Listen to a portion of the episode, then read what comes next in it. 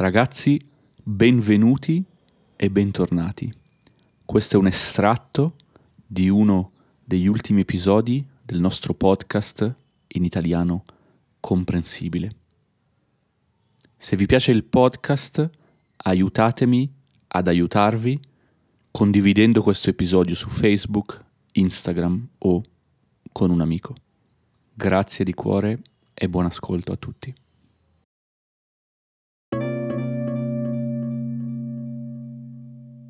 Un paio di giorni mi sono offerto volontario per lavare i piatti a mezzogiorno. C'era una piccola tabellina, un foglio Excel di fatto stampato e ognuno poteva mettere il suo nome.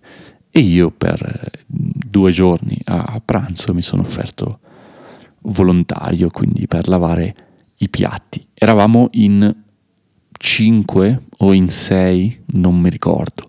Quindi non ho lavato 249 piatti, tutti quanti da solo, ecco, ma eravamo un, un, piccolo team, una piccola squadra. Ed è stato interessante, secondo me è un esercizio che in tutte le scuole di management dovrebbero far fare.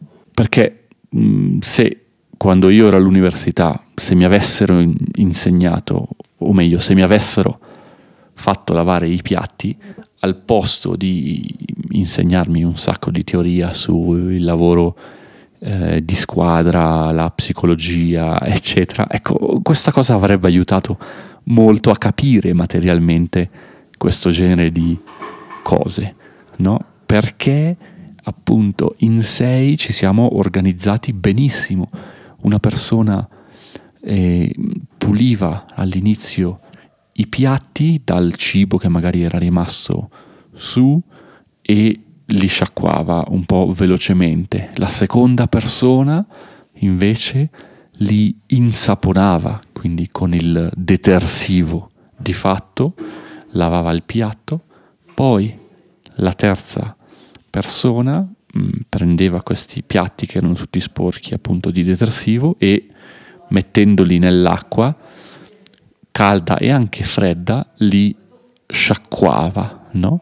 Quindi in due diversi lavandini, un lavandino per sciacquare via il detersivo e l'altro lavandino per poi dare una sciacquata finale.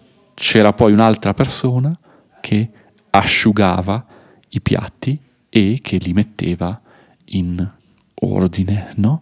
Quindi perfetto, un, un gioco di squadra davvero ottimo e diciamo che osservando anche poi il processo intero era interessante vedere dove si rallentava il processo, no?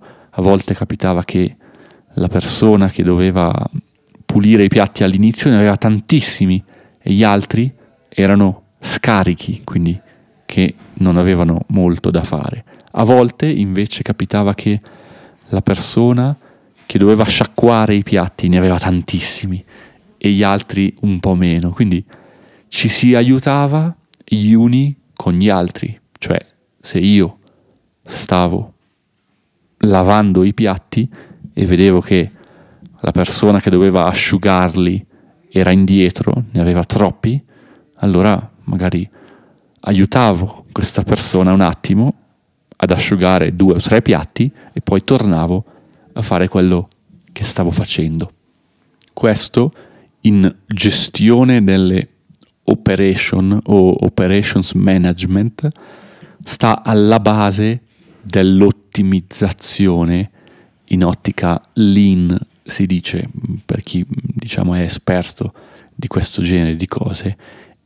Ed è stato molto interessante perché sono tutte cose che io ho studiato appunto all'università, ma poi non ho lavorato nello specifico